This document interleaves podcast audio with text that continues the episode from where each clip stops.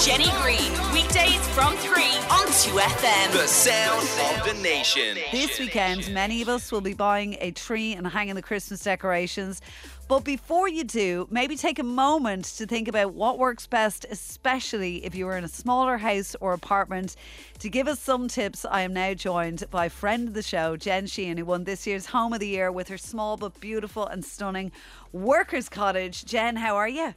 I'm great, Jenny. How are you? I'm really good, and I'm really excited about this because I love talking Christmas. I love getting Christmassy, and I think everyone needs a little lift at the moment, and this is it. And I was looking at your Instagram as well. And where did you get this idea for the flat Christmas tree? It's genius.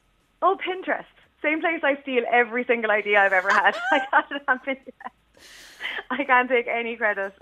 So at what point did you say to yourself, right, I'm not going to be able to get myself a big tree and plonk it in the living room or wherever?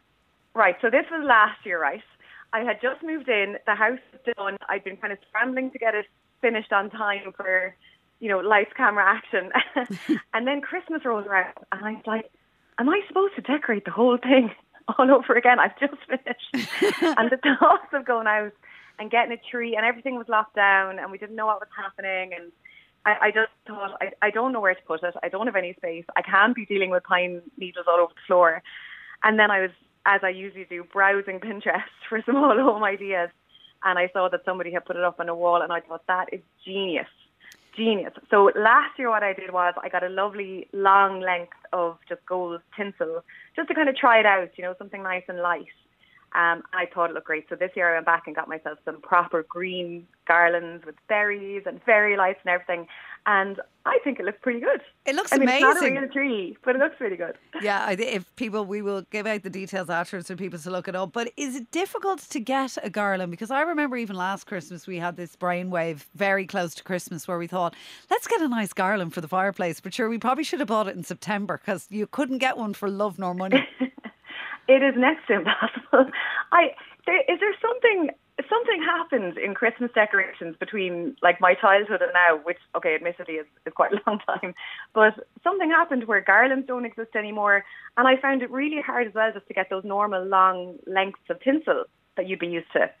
Or even, remember those lovely kind of flat-packed, okay, lovely is a bit of a, not the right term here, but you know those flat-packed tinsel, you know... Was this, things, do you know what pull it was, them out. Do you know what that was called? It's just come back to me now because I remember we'd be decorating the tree as kids, and then my mum would be like, who's got the Lametta? Do you remember? That was it. I can't believe that. Can I do the Lametta? Can I? They're like kind of origami tinsel things, and you pull them out and they're all different shapes. I was looking for them for ages because I was feeling a bit retro. Can't find them anywhere. If anyone knows where to get them, let me know. I'm dying for a few. Text in now if you've seen any Lametta in any shop.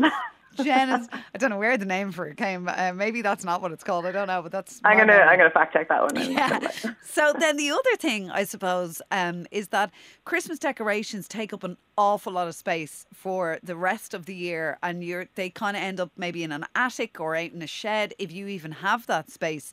So what do you do then? You've come up with another clever way to decorate this tree and the house as well, without having all these boxes of baubles everywhere. Yeah, chocolate is the answer, Jenny.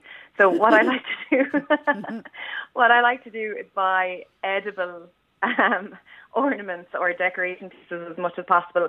So a lot of my shelves have, you know, the lovely Lindt little chocolate Santas on them. I saw some gorgeous little, you know, teddy bears and reindeer and stuff like that in Super Value yesterday. And you can dot them around and they're gorgeous decorations, and then you don't have to put them away because you can just eat them. Good. Now, do they melt? This is the issue I'd have. Yeah. Yeah, they do. You'd eat them before they melt. Eat them before they melt. There's nothing left in the tree by Christmas Day. No, there's nothing left in the tree by Christmas Day. No, nothing. No. So I think chocolate works really well. Or anything edible. You know those lovely gingerbread cookies. You can have those up as well. And, you know, if you need to get some more chocolate to replace the melted chocolate, or bake some more cookies to replace the eaten cookies, you know, that's just what you got to do. And then the fairy lights. So where are you putting these everywhere? So, because the great thing about fairy lights, we put some on a ladder in the living room last year, and then after Christmas we were like, do you know, they're only fairy lights, just leave them there. And they are still there. There is certain places you could just leave them up all year round. Yeah, I did that last year. I put them all up in it's a very small little garden and there's kind of a vertical green wall there. And I put fairy lights all over it, thinking that would do me now for Christmas. And they had not come down, and they're going to come down.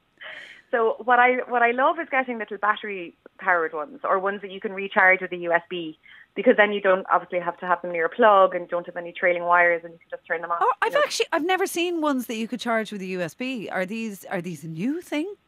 They're newfangled things, yeah. Wow. I found them in the local hardware shop had them. I've seen some lovely ones in Flying Tiger, if they're still there. That lovely Dana shop, and they're super. So yeah, either battery or rechargeable ones. I feel a bit safer with them. I don't know if that's just me being too safety conscious, but I didn't always love plugging in too many fairy lights because I doze off on the couch and I forget about them, and I worry that they might set the whole house on fire. I love the battery powered ones. But listen, you're also saving yourself a few bob than having the whole place lit up for a few weeks. Totally, because I put them everywhere. A whole house is deranged. Is there any? Are you putting them in the bathroom as well? 100%. Oh, sure. Listen, why not? You have a disco ball in there, so you need the lights up that too. Disco ball. So talk to me then about decorating maybe outside space and writing and drawing on windows. This sounds like a brave thing to do. Yeah. So I was making some big noises about this, and then I actually took to the window and discovered my talent doesn't really extend that far.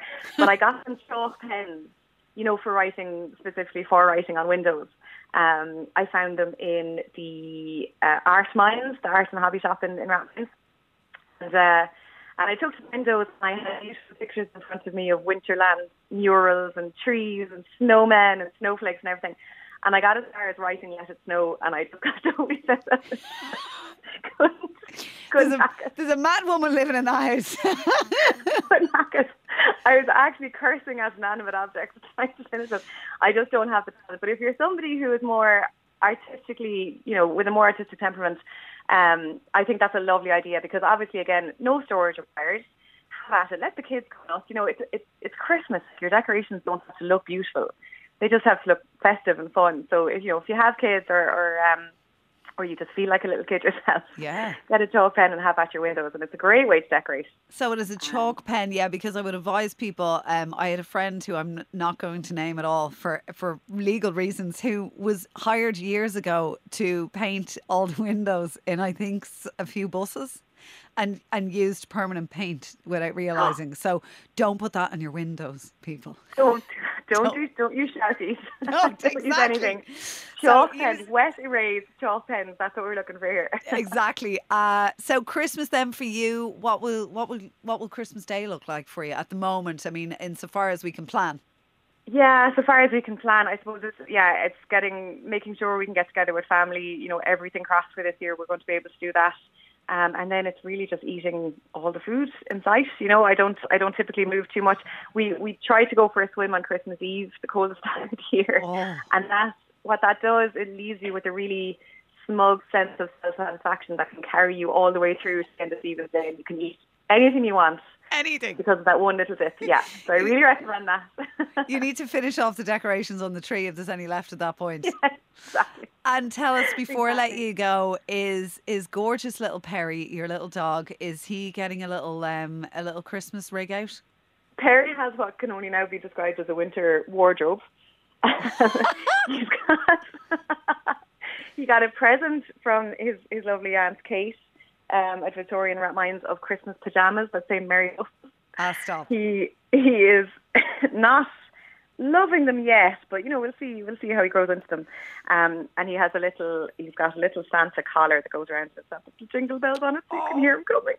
Listen, you just need a gorgeous little dog like Perry, and your house is done for Christmas. Well, I will say, anyone with dogs, if you're new to owning a dog this Christmas, two tips I have that I've found brilliant is clip your bike light onto their collar if you're taking them out for a walk. Cause it's so dark, and sometimes it's hard to see them, and it's hard for cyclists to see them.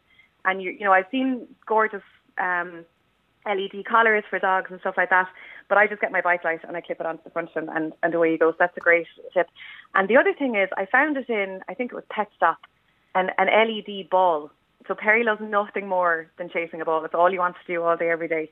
And I found a ball that lights up so I can take him to the park at night time and close it. That's the best idea. Thing I bought. Yeah. Yeah. Jen, when is the book coming out? I mean, there has to be a book in this. There has to, or it's, well, a TV show definitely, but is there a book? Any publishers or TV show makers listening, hit me up, Workers Cottage on Instagram. I am here, I'm ready, I'm waiting. And the other thing, I'm going to leave you with some good news. We've had a text in from someone saying those tinsel things, aka Lametta, that you were on about, I saw them recently in Home Store and More, so maybe you might have a bit of luck there, Jen. Oh, well, that's my evening sorted. Thank you very much, Dexter. You are so welcome, and happy Christmas. Happy Christmas, Jenny. Enjoy it. Have fun in the rave cave. Thank you. I'll do my best. And to anyone listening right now, check out Jen's page on Instagram at Workers Cottage. Here we go. Jenny Green, weekdays from 3 on 2FM. The sound of the nation.